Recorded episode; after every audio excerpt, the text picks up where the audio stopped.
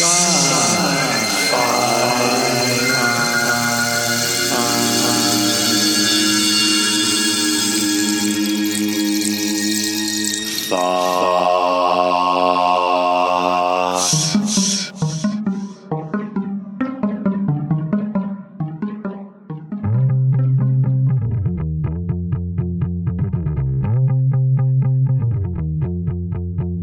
Okay, so hi, I'm Marshall Ryan Maresca. I'm a fantasy and science fiction writer who is mostly known for the Maradaine Saga and Velocity of Revolution. I'm also a podcaster on the Stabby winning and Hugo nominated podcast, uh, World Building for Masochists.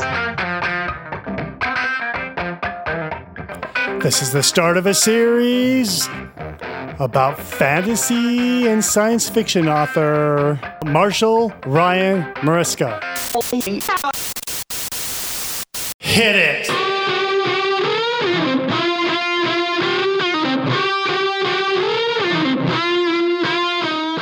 So, so last year you were the guest of honor at ArmadilloCon, and and uh, congratulations on that. What's your secret formula? Sex, money, dirty photos. How did you make it happen? Honestly, a lot. Of, I mean, I've been involved in ArmadilloCon.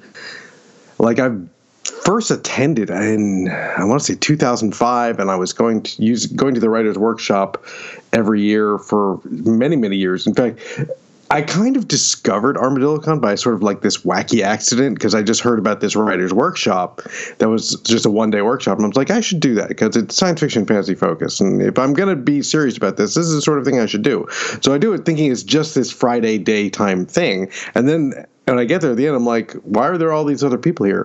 What is this thing they just handed me? Oh, there's a whole thing happening this whole weekend. This is incredible. Wow. and so after a while, I started to help run the writers' workshop, and so I just eh, became more and more involved with it. So last year, when they're like, we really want to do it in person, but you know we don't want to necessarily like have to like put people on a plane to come here or anything like that. So let's keep let's keep our guests of honors at least somewhat local this time around. In 2019, I had been the Toastmaster, which basically means I give a big speech at the beginning, and so I did that, and that was that was really fun to, to do that. And so they were like, "You would you be interested in being a guest of honor again?" And I'm like, uh, "Yes, of course."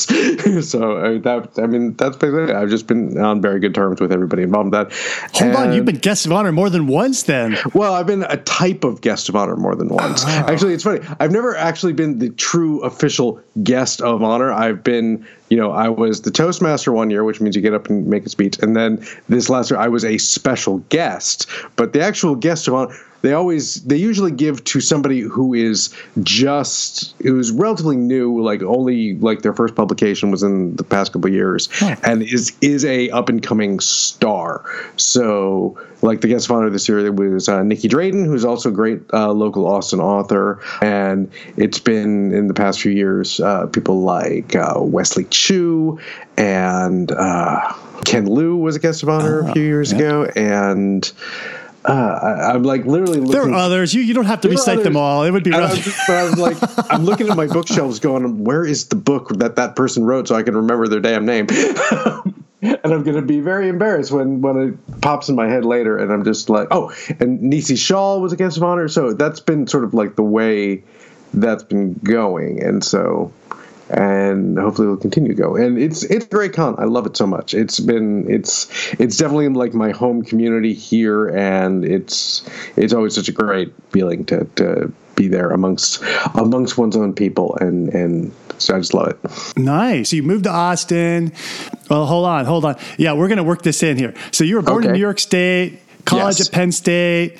Somehow you came to Austin, and I, my theory was winning sports teams or hot cheerleaders. Which of those two was it? Neither one. what?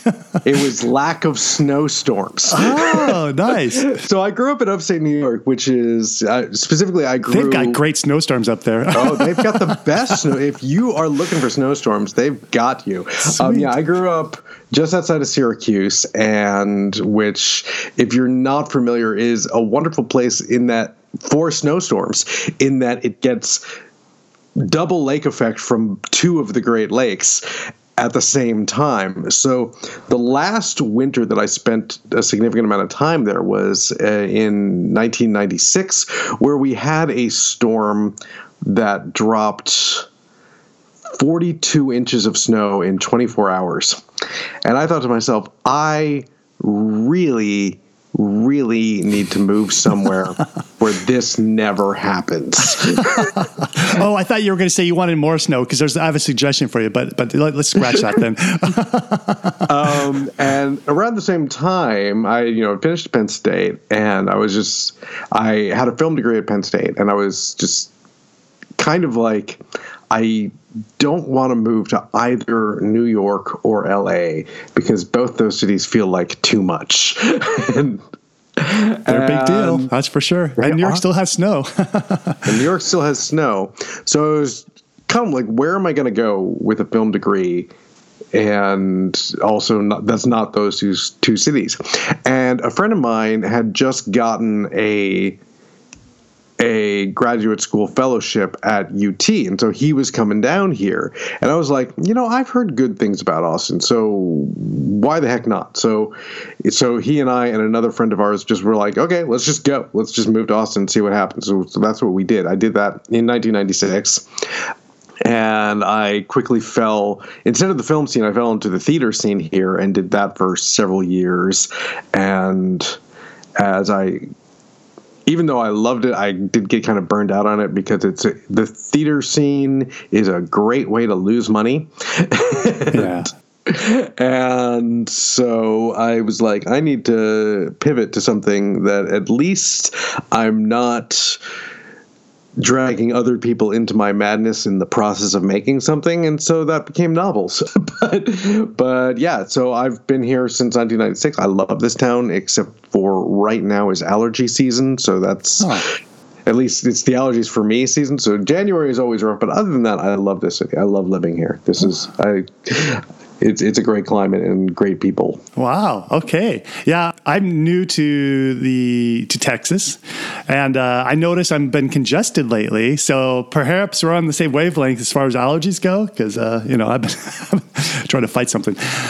It's funny. It's one of those things where I didn't really realize that's what it was because I'm like, I'm not a person with allergies. That doesn't happen to me. And then, like, I got sick uh, one year and went to the doctor's office and was like, Do you notice you come in here every January? Do you know why that is? I'm like, Oh, no. Okay. I didn't even, I didn't even make that connection. And He pulled up my chart. It's like, See, every January. like, Oh, okay. That makes sense. wow so so you showed up you showed up in Austin. You reveled in the the the uh, stage the stage scene, the theater scene, and then somehow something brought you to Armadillo What happened there? Oh yeah, you said you were looking for a writer's workshop. So you, that was the trap. The trap was set.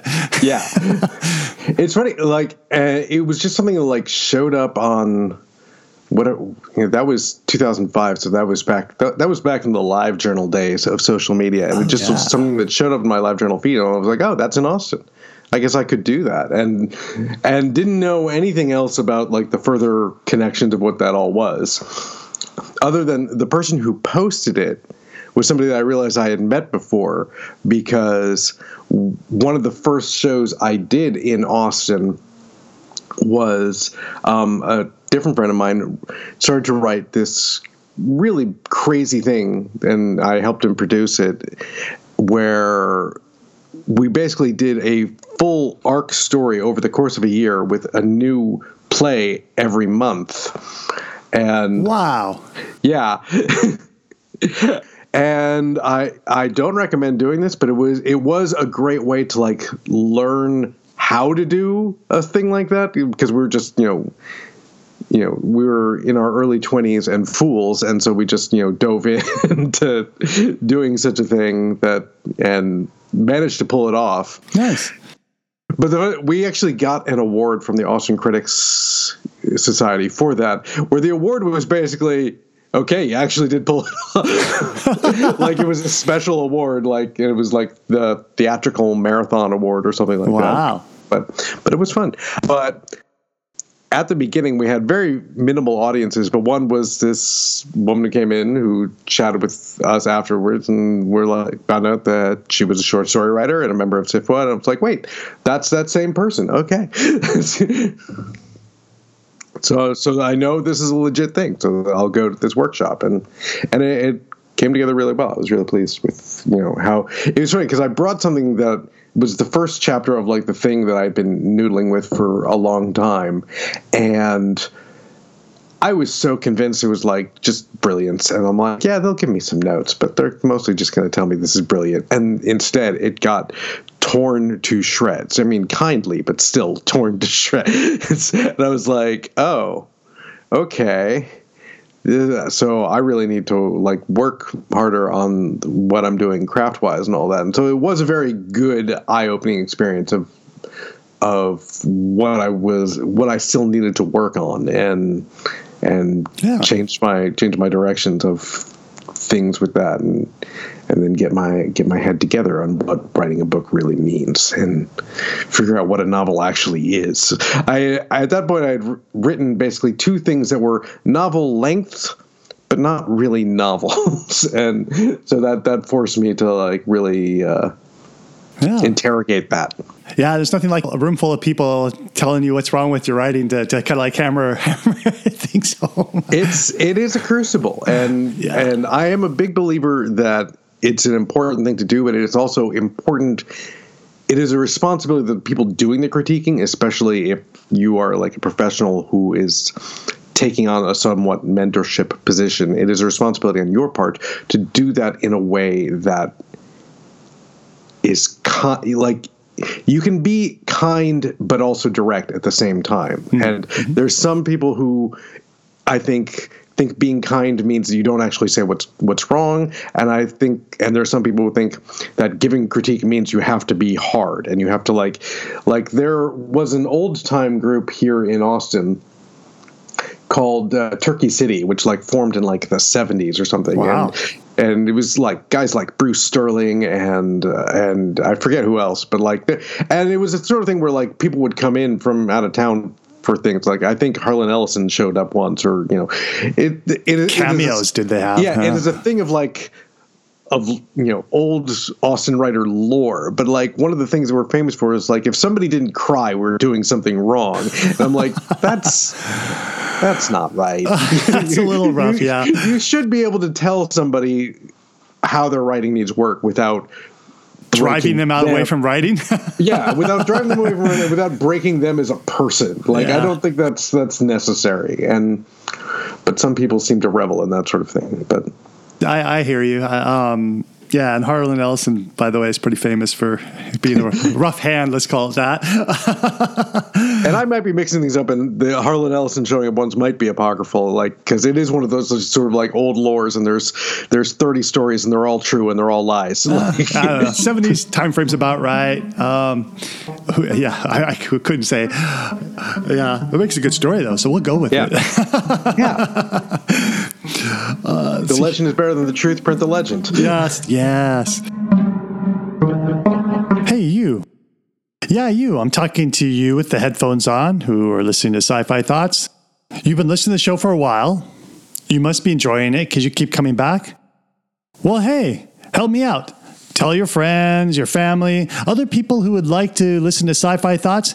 Give me a hand. Help me grow the show. So go ahead and right now, just send a text message, write an email, turn around and talk to the person next to you and tell them about sci fi thoughts. They can find us via Google or they could type in sci fi thoughts dot space. Come visit the show notes and you will see goodies such as a link to World Building for Masochists that Marshall is host of. And you will find his website and a bunch of other things, such as a press kit and a link to ArmadilloCon. And there will be more as we proceed through the series.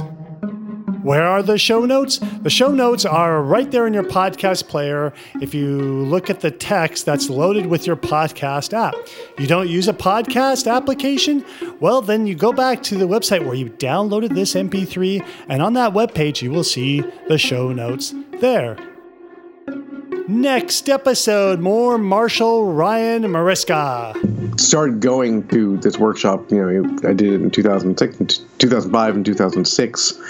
And like I knew I needed some on some level just to reboot my head on this sort of thing. And at the same time, the job I was working at was just kind of terrible and I was sinking deeper into a minor depression, not like you know a chemical depression, but just like where what am I what am I even doing with anything at this point? And literally was just like that's it, this job is done, and quit. And my wife was rather put off with that, but but at the same time it was a good catalyst that we're like, okay, let's if this is what's going on, let's really reframe every everything mm. and figure out what what our what our long-term goals are and what we want to do because right now we have both been just working jobs that are just like to pay the bills and get by and not thinking about the, the bigger picture and what where we want to be in 5 10 15 years